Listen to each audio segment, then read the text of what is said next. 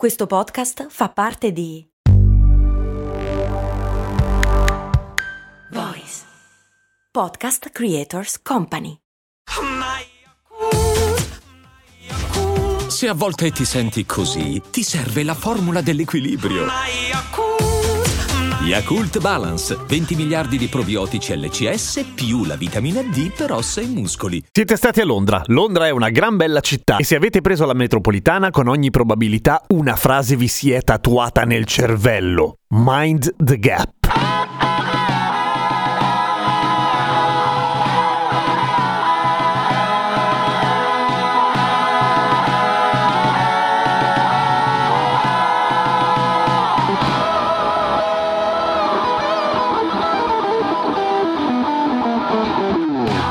Sono Giampiero Kesten e questa è Cose Molto Umane, il podcast che ogni giorno, sette giorni su sette, ti racconta o ti spiega qualche cosa. E intanto volevo ringraziare gli ultimi patron su patreon.com slash cose molto umane che ora supportano la trasmissione e possono fare le loro domande. Quindi grazie a Pigna, Fabio, Francesca e Stefano. Se siete stati a Londra negli ultimi anni, e per ultimi anni intendo dal 1969 a oggi, cioè l'anno in cui è stato implementato il più famoso e praticamente slogan ufficioso dell'underground londinese, avete sentito appunto la frase mind the gap, cioè occhio al varco, al... beh, beh, Gap è una gran bella parola perché in effetti è esaustiva di un concetto che in italiano richiede più di un vocabolo, diciamo allo spazio fra il treno e la banchina, ecco. Ed è normale nel senso che quando si prende la metropolitana o qualunque altro veicolo su rotaie, voglio dire, bisogna stare attenti a non mettere il piede o qualsivoglia altra parte del corpo dentro lo spazio che c'è fra il treno e la banchina. Ma a Londra sembrano essere ossessionati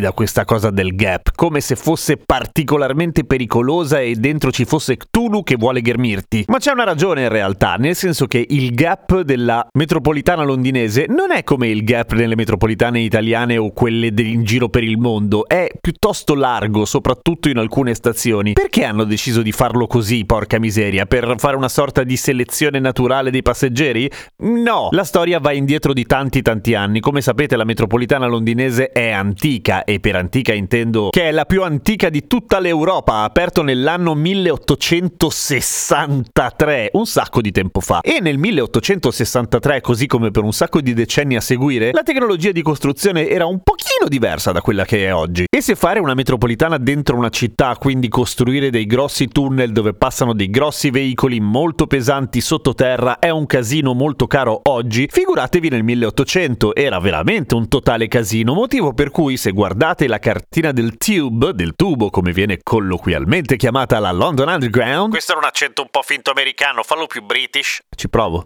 London Underground. Cazzo come sei british. Se guardate la mappa, dicevo, noterete che alcune linee sono più dritte ed efficienti, altre sembrano seguire le strade che sono sopra, ok? Le strade soprastanti, quindi fanno un casino di curve e non è che sembra, lo fanno, lo fanno proprio. Perché? Allora, inizialmente c'era un problema tecnico costruttivo, cioè la metropolitana non era sufficientemente profonda da poter scavare direttamente un tunnel da sottoterra e basta, ma si faceva un taglio sopra, quindi sulla strada, si costruiva un tunnel, si ricopriva tutto quanto e prima ci mettevi dentro i treni, se no non funzionava tanto. Passare sotto i palazzi o passare sotto un isolato significava dover demolire tutti i palazzi, fare un buco, fare un tunnel, tappare dopo averci messo dentro i treni e ricostruire un palazzo, un po', un po' caro, un po' lungo anche. Per cui tendenzialmente l'idea è stata quella di seguire il più possibile le strade già esistenti e le strade di Londra sono un budello incasinatissimo di curve, anche quelle grandi. Perché? Perché a loro volta seguono invece il piano originale dell'epoca romana, in cui ovviamente le strade seguivano percorsi tutti bizzarri, a volte semplicemente per evitare un montarozzo che non esiste più o perché le mucche passavano di lì, insomma,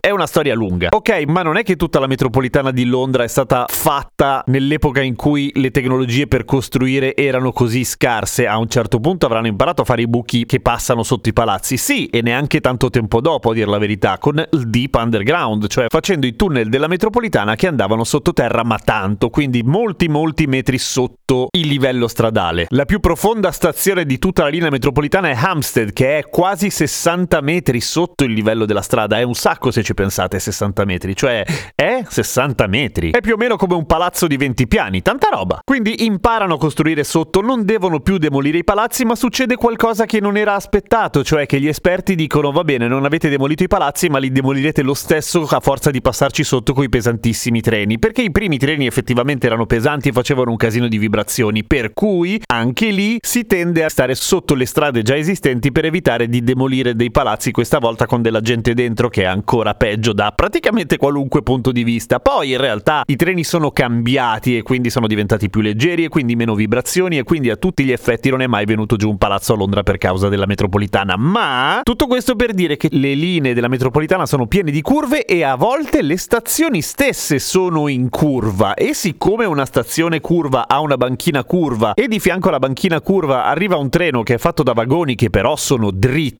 ecco che si crea un grossissimo gap fra treno e banchina. Era un po' lunga, ma andava spiegata, ma è alla fine un fatto di geometria e storia e ingegneria. Beh, insomma, è un po' lunga. Perché per quanto i treni si, si curvino nella loro interezza, i vagoni sono dritti. È un po' come cercare di far aderire, che ne so, un righello al bordo del piatto. A meno che non pieghi il righello e un vagone di una metropolitana non si può piegare, si crea un gap che in alcuni casi è largo anche una spanna. Cioè, in effetti devi starci attento, perché se ci cadi dentro dentro ti fai tanto tanto male. Oggi ovviamente le stazioni sono costruite in modo diverso, anzi si sta molto attenti a cercare non solamente di limitare il gap in larghezza ma anche in altezza giustamente per poter entrare con sediere hotel ad esempio e rendere più facile in generale il passaggio dentro fuori dei passeggeri, ma alcune stazioni sono ancora così e quindi rimane la frase mind the gap. Pro tip, la frase che avete sentito all'inizio della puntata è la famosa frase celebre appunto degli anni 60 in poi letta dall'attore Oswald Lawrence. Quel segnale vocale viene mandato solamente in una stazione oggi, Embankment, perché nelle altre stazioni è diventata una voce elettronica e in effetti ha un sapore un po' vintage quella che avete sentito. Come mai proprio Embankment?